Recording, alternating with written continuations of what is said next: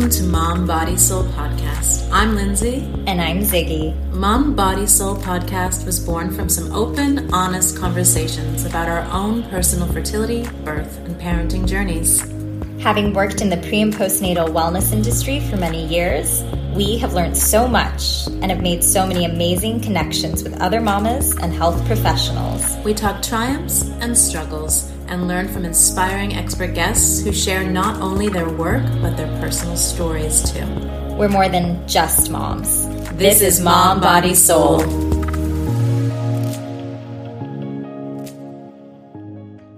Hi, friend. Hi, friend. This week, super excited. It's our first man. Our first man. Yeah, on the Mom Body Soul podcast. And he's fantastic. Dr. David Spector. Dr. David Spector. He gave us some really cool perspective on the, the effect of the patriarchy on the man.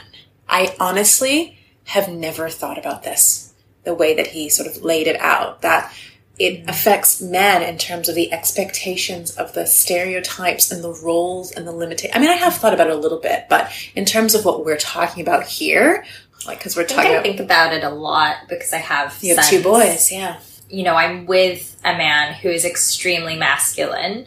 I've worked in such a male dominated industry in the fitness industry. So I've been surrounded by toxic masculinity a lot yeah.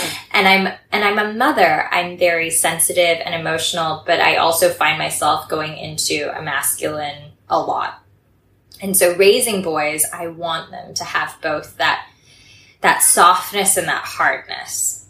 But it's hard navigating that raising boys when I A am not a boy and B don't know what's appropriate and C that's kind of what was amazing to hear from David was his perspective of we're kind of failing men in a way. The women are fine because we've all got each other and we're all rallying around each other, supporting each other, saying this is what needs to change and we're changing it. But what we've done with men is we've told them, okay, well now you need to be softer and more feminine and allow all these things. And there's kind of no outlet for it. And it's really difficult to find the balance and support men emotionally because they don't know how to. They're not raised to. Interesting. I hadn't thought about it because I've been so caught up in this. I don't want to call it a movement, but it is I guess, a movement of recent years where we're becoming really aware of women's roles and gender stereotypes and Me Too and all of these things. And I am raising a girl and I'm thinking about how I can tap into her other sides. And we talk to her about strength and knowledge and lots of things and her emotions too. I try to be really broad about it, but it's just very interesting to hear we don't get too deep on it today, but it's something that's been on both of our minds. We talk a lot about feelings, emotions, loss, dealing with loss, the male perspective, the partner, not just male, the partner perspective as well. And please bear in mind, when we say man, in this episode, we are referring to the partner as well. But the reason we say man is because we're speaking to a man in this particular case. And we both have husbands. And we both and we do both have husbands. And just with this episode as well, we do deal with loss. So just bear that in mind. And if you do need a little bit more emotional support, head to your local mental health service. I was really touched by well, Dave's story the first time he told it to me when we met in person. And again, he is a wonderful, wonderful, insightful human being. I hope you really enjoy it as much as we enjoyed speaking to him. And final caveat is that this was done via Zoom. Dave was joining us from Melbourne, where he's currently residing. So if the quality of the audio is not what you expected it to be, we're sorry, but please bear with. Enjoy.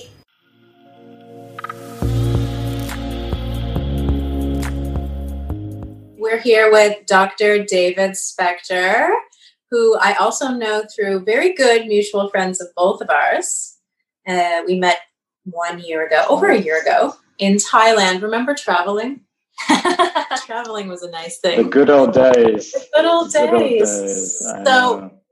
I remember very fondly when I met you. We sat at a dinner table for our friend's 40th, and you shared with me some personal stories about yourself mm. and also what you do. Do you want to share a little bit about what you do first? Yeah, well, sure. I mean, the, the, doctor in front of my name comes from being a clinical psychologist. And the way I describe that is really just say that I work with people who are in suffering. They can come to see me and I try and obviously help alleviate that suffering.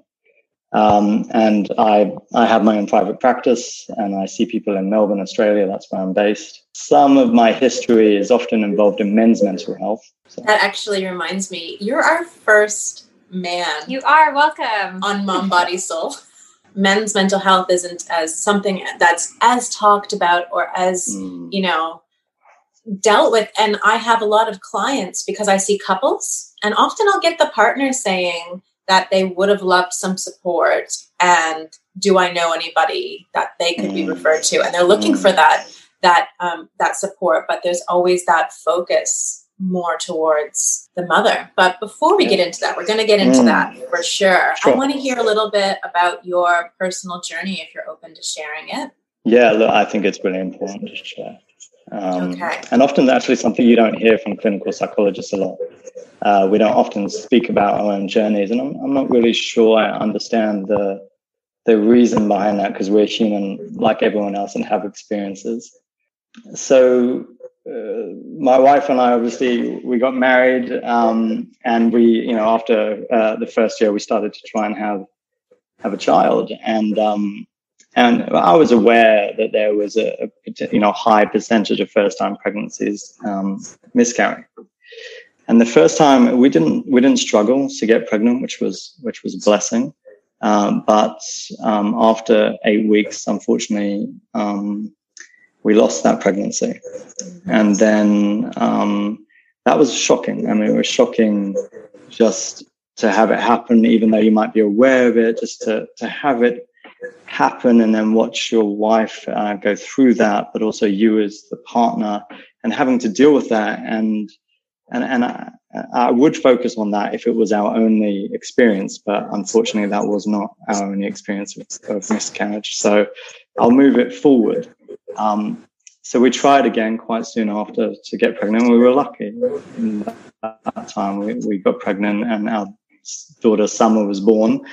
And then um, after a year and a bit, we tried again. Um, and eight weeks later, on my wife's 30th birthday, she miscarried.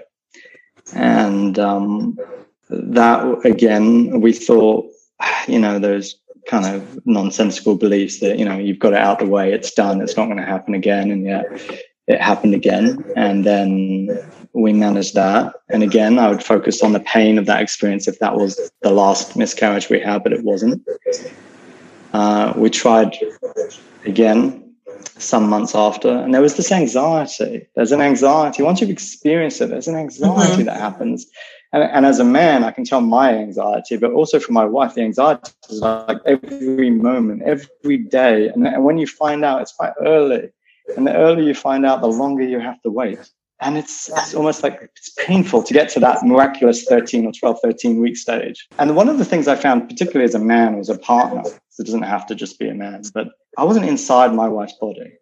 I didn't know every feeling she was having i didn't know whether she was having a cramp whether she felt fine whether she was feeling sick but it was just morning sickness i didn't know whether she was just exhausted because that's just what happens, or whether there was something else going on.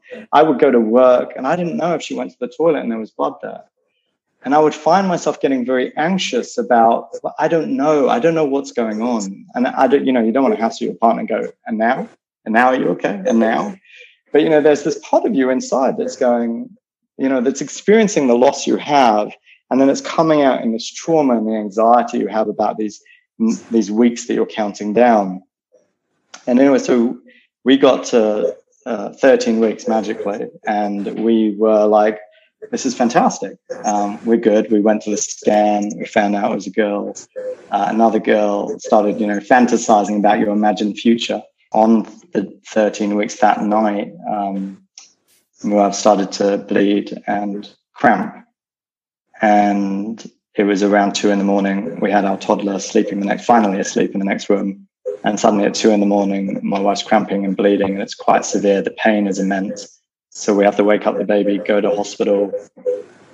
And that's hard when you've got a toddler at two in the morning driving. And, ha- and I had to manage my toddler and I couldn't be with my wife when she was in this pain. And so that stretching yourself as a partner in that way, I found very difficult. Like, how was that for you? Because you're having your own emotions as well, and you have to take care, obviously, of your oh, partner because there's that medical aspect yeah. and emotional aspect. So that's a lot yeah. for you to take on, I think, in that role. It was very hard. I wanted to one reassure and be there with my wife, but at the same time also reassure my daughter and be with her. And that just um, pulling and knowing which way to balance it and how to be there for everyone whilst also advocating for her in a hospital environment when potentially she couldn't was very difficult. You know, we worked through that, but we went for a scan that morning. We had to wait all morning. We went for a scan and on the scan, the baby was fine. It was jumping about inside and the heartbeat was awesome. And they say, look, sometimes this happens. We'll keep you in overnight and, and, and we'll discharge you in the morning. So I go home finally at night, try and get some sleep. An hour later, my wife calls me screaming in agony. Oh. And ah. again, I've got a, I've got my baby in the house. We've got the baby in the house. So we have to, I have to call her brother in the middle of the night, get him to come over, stay with our daughter. And then I race over to the hospital. And as I get to the hospital or her room, I can hear her screaming still.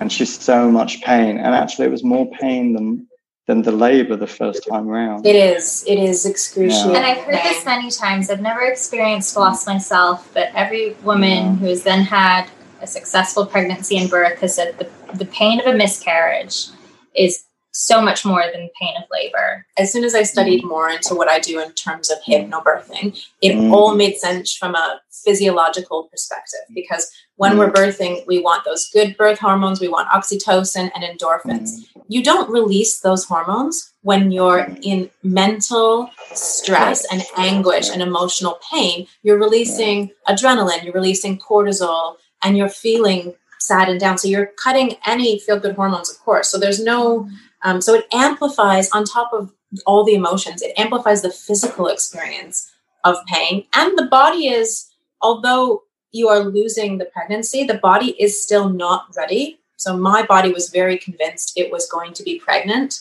I mean, I felt pregnant for the whole time. I don't know if your wife experienced that, but I felt pregnant my whole term. Yes.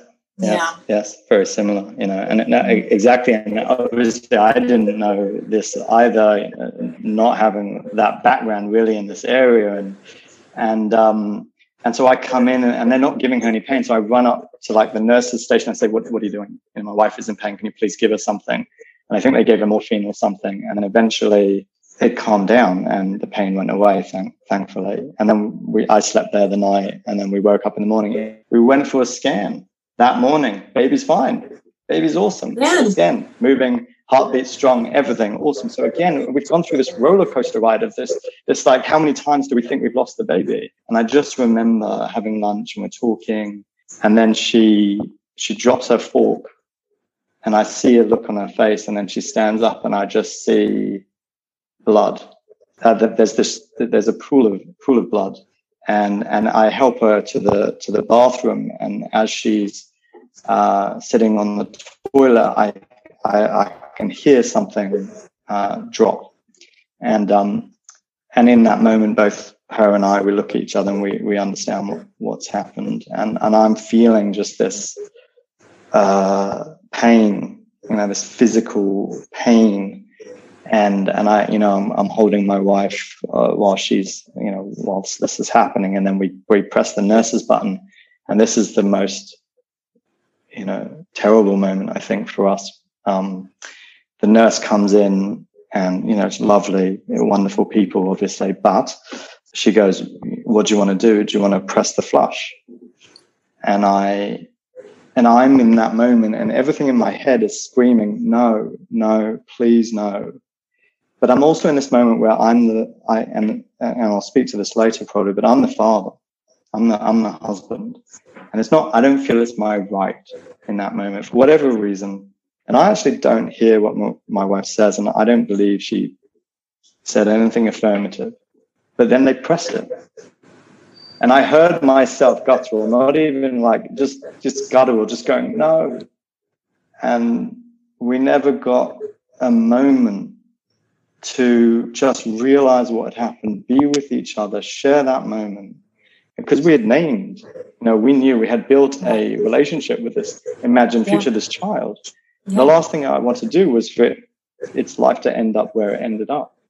And that that pain stay you know stays with me now you know it stays with me it now never, it never leaves you it doesn't leave it doesn't but we, leave we talked and, about this yeah. last week actually about because I put a post up. I don't know if you saw it on Instagram of my son's two little footprints because that I, was. And the, I know, yes, I, I know, um, and, and, I remember you saying that at the time you were like, "Why? Why would they do that? Why would they? Yes, why would they give that to me?" Yeah. And now, what is it? It's almost four, maybe five years later. Mm. I understand it, mm. but when I posted it up, I said to Ziggy, "We didn't put a, a trigger warning." And then I, I read something else about loss and sharing this mm. kind of stuff, these kind of details, mm. because we need to mark, we need to mm. honor, and we need mm. to grieve. And it's our mm. pain. And it's almost like by putting a trigger warning, I'm saying, oh, look away from this. Don't look at exactly. my pain. But exactly. actually, we need to honor that. And I'm sorry you didn't get that moment. I really understand. And I wish that I had kept the remains but that like you said it doesn't go through your head. You're not prepared and it's a very physical experience mm. that you're having. So mm. so then what um what happened after that? Well well let me just first say I, i'm totally with you in terms of that because you know one of the best things we did um, was we told everyone that we were pregnant and actually i don't understand. And and and i and, and each to their own by the way. Like everybody can deal with their pregnancy the way they want. I'm not i'm not preaching anything here. But as a society as a man and as a as a parent as a person who's gone through this i don't why understand why you would hide a pregnancy. I, you know, I agree with miscarry this. is a silent is a silent grief. And it shouldn't be silent. No grief should ever be silent. We as human beings you know there's a pain and we often find it difficult to deal with other people's pain. We often and we often find it difficult to deal with our pain. And i don't know whether we keep quiet because we're we don't want to make other people uncomfortable. We don't want to make ourselves uncomfortable. But i can tell you from the job that i do pain needs to be lent into not away from.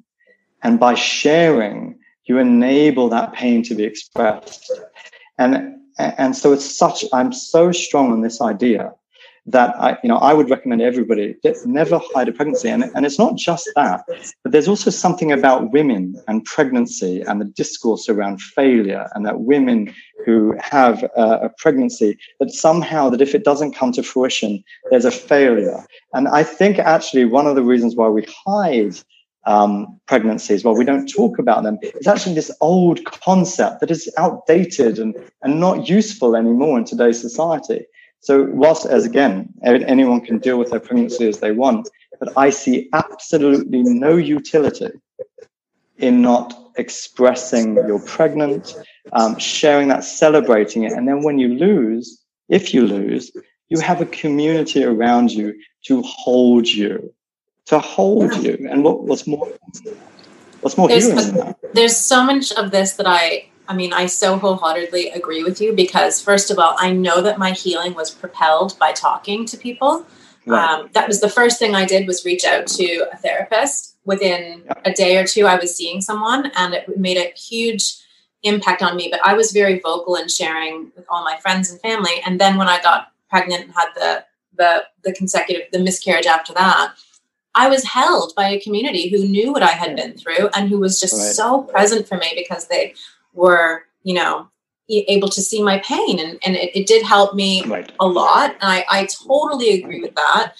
Uh, I also think I'm sure you may have seen Chrissy Teigen posted a picture of her loss. Yes, have you seen yes, that? Yeah, yes, yeah. I, I, was, I followed that story. I, I was reading an article, so she wrote an article after, like a follow up article, and she was like, you know, some people didn't want to look at that picture, but just the way I would look at my wedding day photo, I also want to look at this photo and remember. Right. And I feel like right. everyone wants to think about and remember happy things, but hide away sort of painful things. But you wrote this article that I read about mm. guilt, mm. and it was saying, mm. um, you know, if we ignore feelings and what they're telling us, we're ignoring them to, you know, what's alert, what they're alerting us to. I think that was it, right?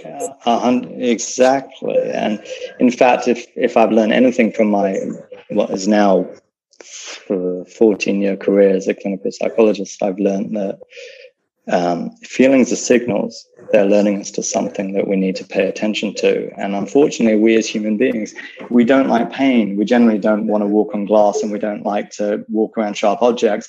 But what do we do with this emotional experience of pain inside ourselves?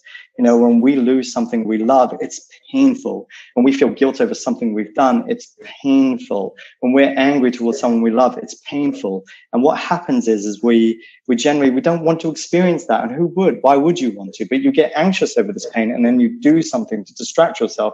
And that thing that you do can cause symptoms, which then can cause disorders. And then those disorders become the problem problem. But actually, the funny thing is, they're not the problem.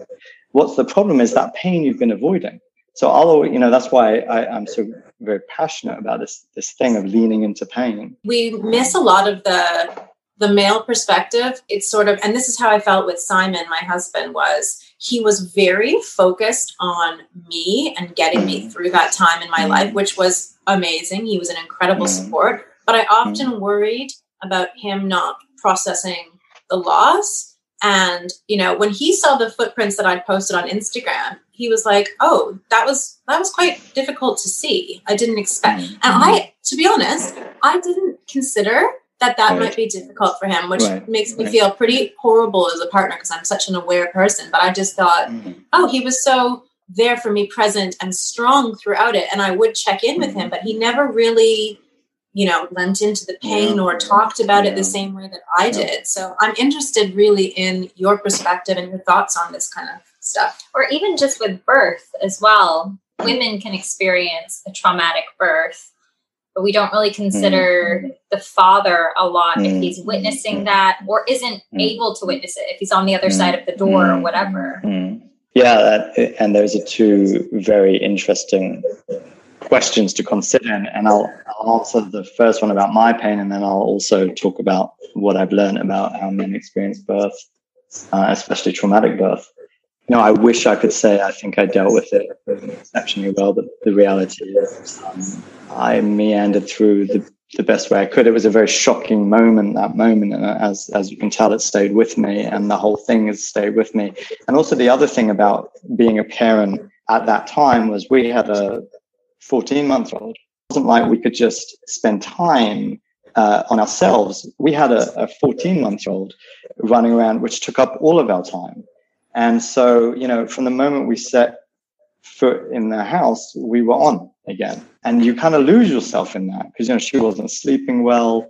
It, it, was something that we really almost hardly had the time to discuss and, and, and download ourselves. But what I did do and what um, and what I, goes back to what I was saying about leaning into pain and having community around you. As I spoke, I spoke to my best friends. You know, the, I, I went through the story and I debriefed and I got that sense of validation and that my pain was heard. And when you tell a story, as you said, Lindsay, and I'm sure you found Ziggy as well, when you tell a story, you're reliving this emotional pain. You're not avoiding it. You're allowing it to build capacity to tolerate. And this is the thing with pain is what you have to do is you have to build your capacity to tolerate this emotional pain inside so that you can move through it so you don't move around it. And what most people do with pain, understandably, is they feel it and they're like, no, thank you. I'm off in this direction. And, and that's how we move around pain. And again, that's how we develop symptoms and coping mechanisms that become maladaptive. And so by telling your story, by having a community to share it with, by seeing someone to talk about it, what you're doing in that moment is as you experience the emotions in the room with, which is borne witness by another, you're building your capacity to tolerate your experience. So you have a special group of friends actually, but how did they take it when you shared this? Because what struck me when we were sitting down at that dinner and, and you shared these mm. stories with me and I shared my mm. stories back with you was I've never had a conversation like that with a man. And not to make this about male and female, but yeah, about sure. par- about partner to somebody mm. going through that. I've never had these chats every one of my male friends were and female friends were just beautiful. You know, beautiful. You know, even if people say the wrong thing, um, they're allowed to. You know, I I don't think we should ever shut down people's um, want because the, the the the senses they always want to help. They always want to be there for you.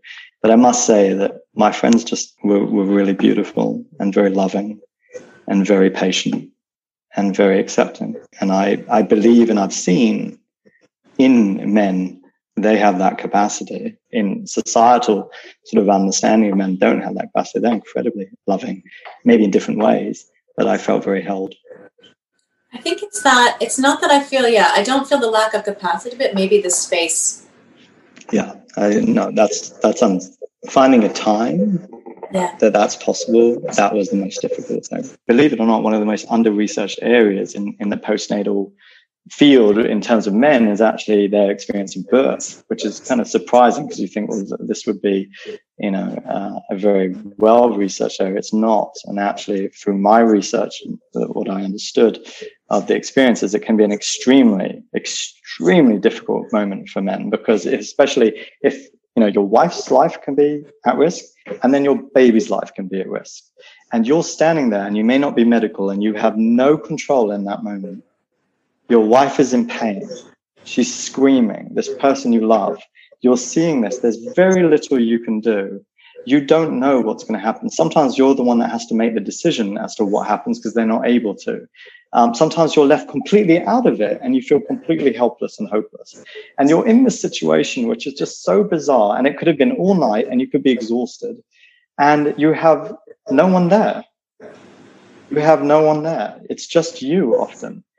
And and that experience when I've interviewed men, when I've seen men in through my job, that moment, you know, where you could lose your wife, you can lose your baby, you don't know what's going to happen I mean, we uh, society tells us we are protectors. You know, when we become a father, we're the protector of our wife and our child. And in that very moment, you are not fulfilling what society tells you you should be doing. And that is a very traumatic experience. And so men often, as well as women, obviously, but men often are definitely impacted by this incredibly intense experience. And, and again, they're not researched and they're also, their experiences are often not accounted for. And one of the problems is that is how society views a man's role in the pregnancy, birth, and postnatal period, and as the uh, co-parent often as well, because um, they're seen to be weak or or abnormal if they have an adverse reaction to what's going on, and that's just inappropriate. If there's anything we realize through becoming mothers, it's that you can't do it alone. Whether it's support, supplements, advice, or just shit moms need, Mom Body Soul has your back. And speaking of backs, it's normal to feel some backache or changes in the pelvic area during your pregnancy, but it's very important you listen to your body. If you have any persistent ache or experience any sharp pain, we highly recommend getting checked out by a professional. One of our favorite clinics in Hong Kong is the gorgeous and airy little hideaway that is Up Health Clinic in Central. Our very own Ziggy tried and tested their chiropractic treatments during her second pregnancy. I had regular weekly adjustments from my second trimester onwards and slept better than I did pre pregnancy. You gotta do it. Over 50% of women experience back pain during pregnancy. That statistic increases with subsequent pregnancies, so back pain is extremely common. Chiropractic is an effective and gentle method to resolve ongoing pain without the need for medication during pregnancy. Find them on Instagram at uphealthhk or visit their site www.uphealth.com.hk to book your appointment today. Yeah, so th- so I did my doctoral thesis on postnatal depression in men, or, or, uh, I'll use that as the short title.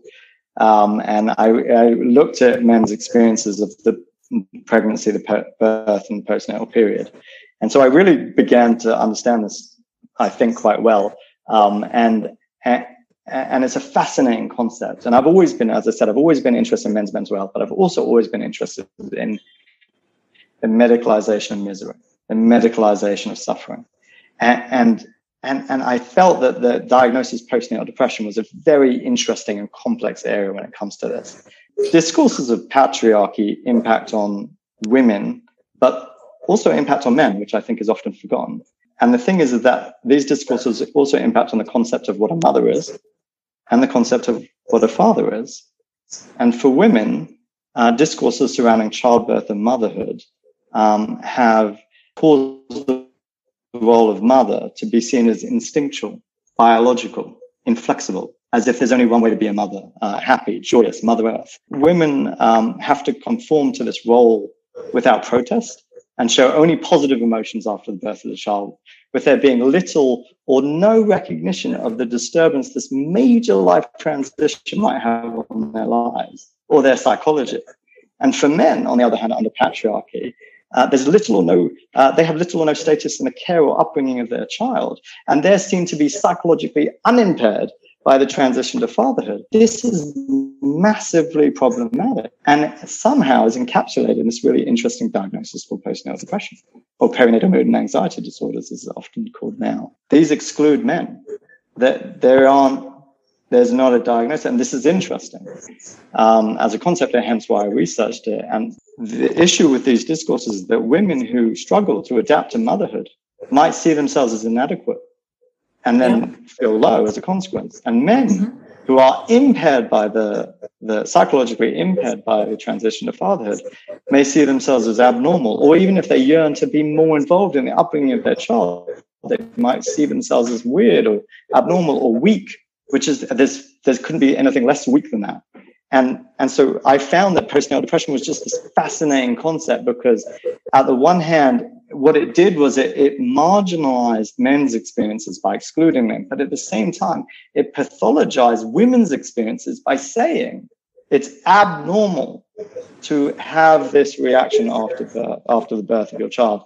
And, and I must say at this point, because this is like a very difficult subject to talk about anyway, it's controversial. There is definitely people who experience postnatal depression, and there's a biological element to that, without a doubt. You know, about one to three percent of people who have postnatal depression they have postpartum psychosis, very serious, and often there is a hormonal biological reason. But ninety percent of women who experience postnatal depression, maybe the majority of the reason for that is psychological. And and the thing to note here is that by giving them this label, postnatal depression, um, not only does it exclude men, but and I'm not comfortable with the label postnatal depression or perinatal mood and anxiety disorder anyway, because I think on some level we medicalize again, we medicalize somebody's misery.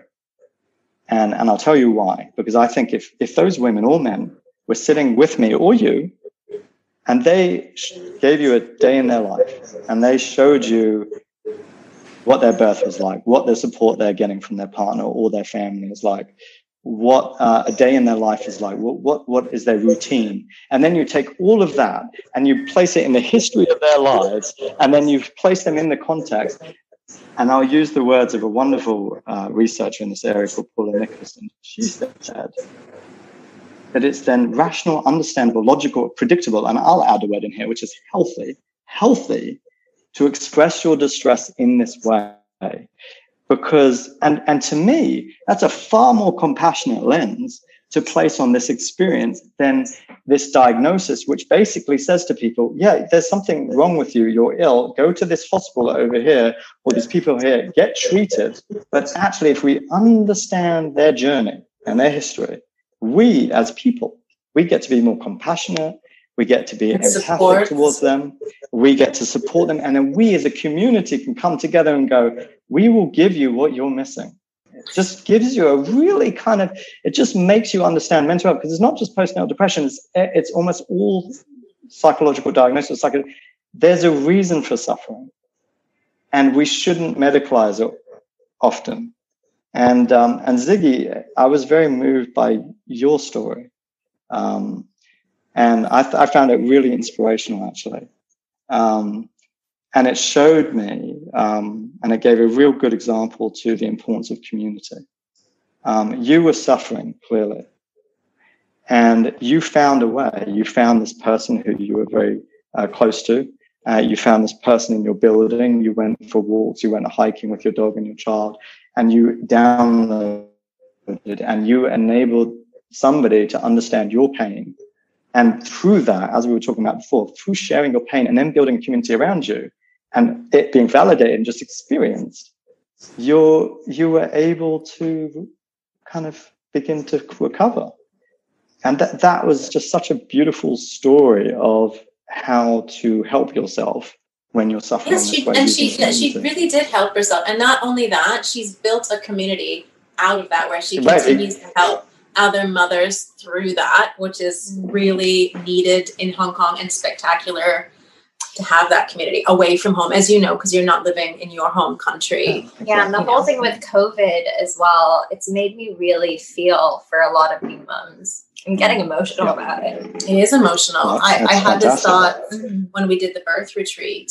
And we did this online forum where some of the women are from here or have family here, and they were saying, "Oh, when I gave birth, my mom, my mom, and my aunts and my whoever all came over and they held me." And I was sitting there thinking, there are so many women, men, families that I'm working with right now that do not have access to that, that don't even know if their partner will be present for their birth exactly. experience, yeah, let alone having this community come and hold you. I mean, what did you do through all of this stuff, this loss, this becoming a father as well, because you have two little ones. What I do, yeah. We had a son after that. Yeah. Had a son. So, so what was your? I mean, you have your clinical psychologist. You have a little edge mm. on mm. mm. on other yeah. everyone else. on others. You asked me about tools, like what's, yeah, yeah. tools, personal tools, and tools you think might mm. be useful for others as yeah. well. I, I am not a big fan of, of tools. um, or, or, the concept. Um, I um, I think Google is way better at tools than me. Uh, he'll they'll have thousands more tools than I can offer anybody, and they're often you know it's a wonderful resource Google to find them. And what I and one of the problems I have with tools is um, it could be seen as a band aid. It's kind of a band aid, and often what are tools treating? If we think about it, tools are treating symptoms. And as I said before earlier, I I, I want to be careful of that because symptoms are as a result of something deeper. And again, and, and this goes how, how did I deal with it? I had an emotional pain, and I, am in danger of repeating myself here, but I had a, an emotional pain, and it was really it was a horrific pain. And you're right, I do have an edge, knowing what I know, experiencing what I've experienced through my career. And that pain needed to be moved through. It needed to be lent into. It needed to be felt. It needed to be, because if I didn't, I'd move around it and I would develop anxiety and then symptoms. And the symptoms are the things that tools are often working towards, right? And I'm sure you've had amazing guests and they've given incredible tools. But what I would say, what I'd add to it is say actually the, the tools are just for symptoms. What we need to work back and find the deeper root and you need to lean into pain. We don't like touching pain. To get health in anything, you have to build your capacity to tolerate your emotional pain. And that's what I try to do. So there's been something coming up recently in my life where I find it overwhelming to experience anger. Like I'll go right, from right, totally right. happy, there'll yeah. be a tiny little trigger, and then yeah, it's yeah. full rage. Yeah, and then after doing some inner work, it's because yeah. I was never allowed to express anger as a child. I exactly. wasn't allowed to tantrum. Exactly. I wasn't allowed to get exactly. mad when things didn't go my way. So as an adult, I I have to temper tantrum. I have to go in and temper tantrum in a safe environment, like scream into the pillow, hit things, so that th- the anger can be expressed not as rage on a right. regular basis. Right, right. For, I think that's, this, that's incredibly insightful. So if we take this to men, and for example, boys don't cry. Yeah. So yeah, say a yeah. grown man. Yeah. Take my husband, for example. I've seen him cry mm. twice. Yeah. When our son was born, tears of joy. Yeah. And then when his grandmother died. I can't imagine him sitting and crying mm. and grieving. In fact, when Simon cried, um, when we lost our son, it made me feel physically. I said this in episode one. I felt physically sick because mm, yes, his, right, exactly. His expression of this deep emotion mm. made me think, made me really reinforce how mm. bad this is, mm. how painful this is. Yeah, right, exactly. Because I'd never seen him really cry before. Yeah, listen, I, I also have the same horrendous situation going on inside myself. Um, I, I, I wish, I wish I had the ability to cry. Um, I find it very difficult to do that. Um, I, I, have many things to cry about, as everyone does, but it just doesn't happen. And you know, as men, uh, as boys, we're brought up to believe that anything, and this is the problem, right? Because whereas women are rightfully fighting for social and political and even workplace equality, there's a silent battle going on that men don't even know about. Like we don't even know we're fighting for emotional liberation. To be able to have a feeling that is dis- defined as feminine um, which is terrible that it's even defined as feminine because it's not, it's human. That men are fighting for emotional liberation, and yet it's not talked about. It's not allowed to be talked about. Um, and, and we're taught from a very young age through overt and covert signs that um, to be emotional is to be weak. To be emotional is to be defined as something not manly not masculine. And so your husbands, me, and so many men are impacted by the this sort of epidemic of repression. And how does that sad it's there, how does it come out? How does it come out? Does it come out through detachment and distance? Does it come out through not being able to give and show the love that they have inside them? Does it come out through anger? Does it come out through violence? Does it come out through drinking? Does it come out through working? Does it come out through sex? Does it, what, how does it, because it's in there.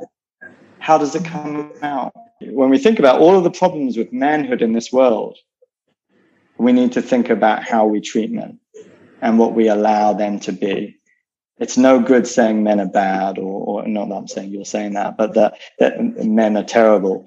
It's how does the same patriarchy that impacts on women, how does that impact on men? And if we want better men and fathers, we need to be able to look at the patriarchy and how it's impacted on men in the same ways it's impacted on women. Um, this is interesting because you have two. She has two sons, and you have a son. What What are you? Are, is there anything you're thinking about with your son, or ways you talk to him, or? Yeah, isn't it? It's fascinating. I have a girl and a boy, so I am very aware of, uh, um, you know, my girl. She can do anything. She can be anything. She's, you know, she she, she can just every like. I'm so aware of it, and I'm also aware of how I react to her when she cries and then I'm I'm now a bit, and now I'm aware. My son is younger. I'm aware of that I need to react to my son crying in exactly the same way. Yeah. And I often question because you know I, when my when your child cries, you go, "Oh, it's okay, it's okay, it's okay," and I have to stop myself and go, "Maybe it's not." And what is that telling them? It's not okay. Of course, it's okay. You've lost. You've something has hurt you. Something you've lost something. Um, this is wonderful that you're crying, that you're expressing this. And yet there's just this, again, we go back to that pain. It hurts me to feel my child cry. I want to soothe my pain by saying it's okay. And straight away from that age, from that tiny age, because they were one and four, what message is that giving them? What message am I giving them? I'm saying, there's don't stop crying, stop crying, uh, because it's okay. Everything's fine ignore your pain. And that's where it starts from.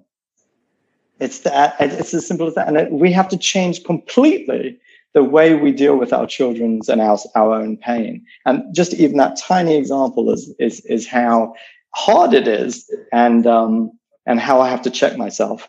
And, uh, and so I don't know if that answers We question. come back to this so much because, yeah. and, and I think that's why we've had so many guests on who, um, fall into the bracket of conscious parenting, mm. meaning that you know we we see our children and we hear we I see you and I hear you have been the mm. two biggest um, yeah. changes to yeah, my vocabulary right. My, with my child. You I Yeah, it's. I think this topic, and I, am sure we could you know go off on a tangent mm. on this one, but I think it's so interesting because our generation is getting intrigued by okay, we were parented like Ziggy's talking about, she wasn't allowed to behave in certain ways. And yeah. our generation's like, hmm, that's not working. we need to recognize our emotions, but it takes a lot of energy and thought process to do it. Oh, and I, does, like yes. you yourself, you know, and I, I, hope it helps people to realize like you yourself doing your job, you oh, still yeah. need to stop and think and put that energy in. So it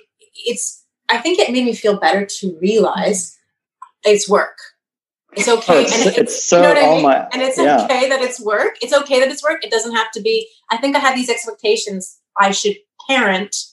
It should just flow from me. And like what you talked about, that instinctual, there are aspects of, of parenthood that are mm. instinctual, but there are aspects of parenthood that are taking some real effort and research and understanding and moments of stopping, moments of reflecting. Mm. And, you know, it's a process. And modeling I find that yeah. to be the uh, hardest, right? Yeah, yeah, exactly. Modeling the behavior exactly. that I wish my child could have. Before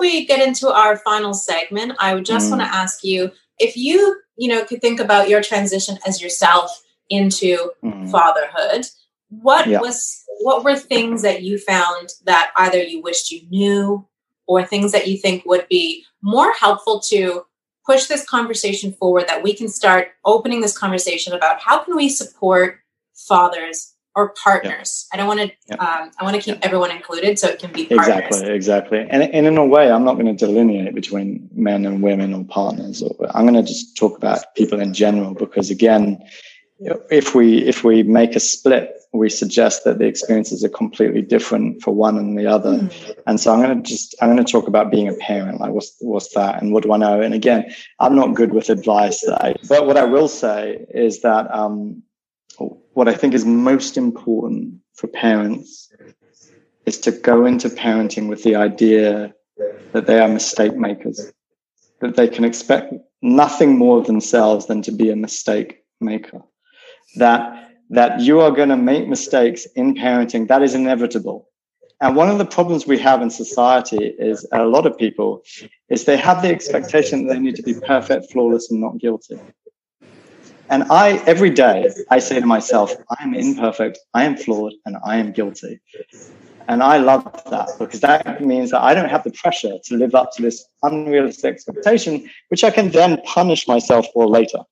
So I allow myself to make mistakes. And the awesome thing is, when I do make a mistake, which I do often, I feel that and I feel the guilt. And I will say to my child, I am sorry. I'm really sorry.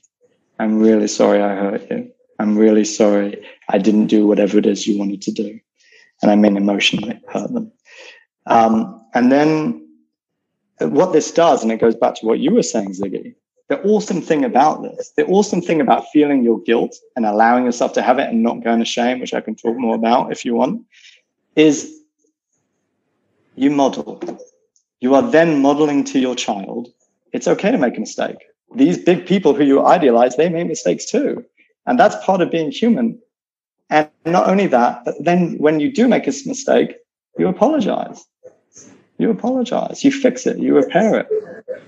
That's as simple as it gets. And and to me, so anyone being a parent, that's the thing. Like mistake maker, apologize, to your child guilt, and how because I love guilt. Like guilt is my favorite emotion. I love it. I love it. I think it's the most beautiful thing about being a human being. I think that we have the capacity to guilt. It gives me so much faith in humanity because we've got this internal compass inside ourselves that's saying, yeah, you didn't do well there. Do something different, you know, do something different. But the problem is, is that a lot of people, they feel guilt. It's painful. It's the last thing you want to feel. And they go to shame. I'm such a bad person. I'm terrible. Oh my God, what a bad mother. What a bad father I am. Oh my God, I, am never going to be good at this. And then you end up feeling hopeless and helpless and depressed and despairing. And that's where you can go. But what happens if we just take a step back? You did something wrong. Maybe you didn't live up to an ideal that was unrealistic in the first place, but you did something wrong. What happens if you just felt it? I mean, just both of you. I mean, if you can think of a moment in the last day or two days or whatever, just a moment that you felt guilty uh, or something that you didn't behave in the way you wanted to, how do you feel it? How does it feel physically in your body if you just concentrate on that sense of guilt? What, what do you feel? Can you feel it? Yeah, aching. What feel like? Just feels feel very guilty? heavy. It's like a yeah, heavy. Okay, great. Now, if you concentrate on that feeling, what does it make you want to do? What's the impulse? To run away. Mine is okay, to do so to change one. it, to, to, to do something. Right. To make exactly. it better. Exactly. And that's great that you both had different answers, right? Because, you know, when we really connect with our guilt and we understand what it's telling us, remember, feelings are a signal that are alerting us to something. It tells us what we need to do. And what we need to do is hold, hug, apologize, fix, repair, restore. Now, a lot of people want to run away from their guilt. I do. I definitely do. And then because it's painful to run towards it. Guilt is a corrective emotion, and all guilt is is your love. I'm a huge yeah. uh, proponent of feeling feelings and That's leaning into the all feelings. And I I don't think I, I, have, for lack of a better word, negative feelings. I don't even like calling them. I don't like the term. Feelings. I hate the term. Yeah, it's I don't like the term, but, but, exactly for explaining to the you know well, the yeah, audience, absolutely. I don't think yeah. of feelings as these are good feelings and these are bad feelings. These exactly. are just different feelings, and all feelings. I always say, all feelings are welcome here, and absolutely. you need you need them all. We need them all. And that's so, that's what therapy right. is. That's what therapy. All right, this is a great time to come to our last segment, which uh, it's normally mom, body, soul, but obviously, as our honorary first male guest, we're doing dad, body, soul. Okay, so for dad, what is the biggest joy of being a father of two? there are moments in time where you are, you know, I'm standing there and I'm watching my children be together and you know, it might be my daughter just randomly saying to Solly, to my, my son, I love you, Solly. Or, or, or there's a moment where she, she goes, I really like you, Solly. And it's just this bond and connection they have, which is so lovely. And sometimes, you know, they'll just randomly cuddle each other. And my wife and I will stand and we'll look.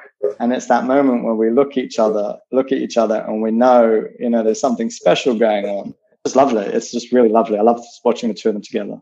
Body, what was it like from your perspective watching your partner go through the process of birth? Yeah, um, first time, really difficult, really difficult. I found it really, really taxing. My wife is a really affectionate person and, you know, often can't get enough of me being affectionate with her.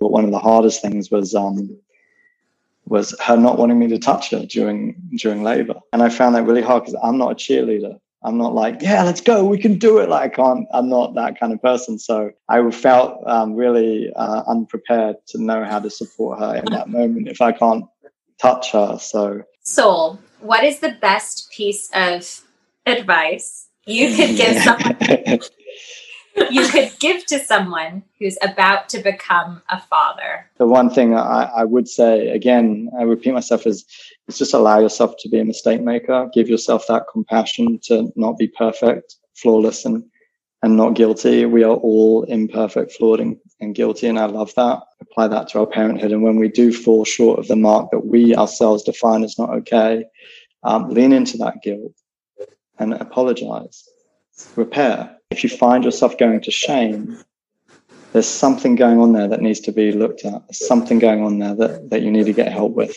I'm imperfect, flawed, and I'm guilty. I really find a lot of inspiration from that because I don't like toxic positivity. I think it is toxic. Um, I think it's unrealistic. I am imperfect. I am flawed. I am guilty. And that means I am human. And if I continue to live to an ideal that has to be perfect, flawless, and guilt and not guilty, then I am just inviting myself to punish myself every single day by not living up to that ideal. And so, and a lot of people do that. And I can tell you, it causes a lot of problems. Toxic positivity. Can you explain for the listeners what that means? Mm but there's this sense that we always have to be happy. We always have to be on. We always have to be our best. We always have to you know any negative experience is a bad thing and you've got to kind of get on with it and move forward. And and uh, and anything that's bad in your life you can just put on a positive attitude and you'll be okay is horrifically unkind. And inappropriate to somebody that's going through some suffering and it couldn't be less compassionate to a person's experience. And um, and so I'm very, you know, as you said, Lindsay, um, feelings are there for a reason. We have sadness because we love and we lose. We have anger because somebody has disrespected us, invalidated us, not supported us, or hurt us. We have guilt because we have hurt somebody we love. Um, all of those things are considered negative emotions. And can I just say that all of those emotions are related to love? You're sad because you lose something you love. You are angry because someone that you care about or something you care about has hurt you. You are guilty because you failed to, um, you hurt somebody you love. So, how can any of these things be not felt? They should so be felt because it honors your love of whoever and whatever. And, um, and so toxic positivity means we miss that. It's a, it's a dearth in this, it's a, it's a bad thing in this world that that I, I I'm so on board. I, I have a thing with this as well, and I'm really on board with it. If you'd like to connect with Dr. David Spector, you can find him at psychologycare.com.au. And if you'd like to be a guest on the Mom Body Soul podcast, shoot us an email at mombodysoulpodcast at gmail.com. Until next week, this is Mom Body Soul.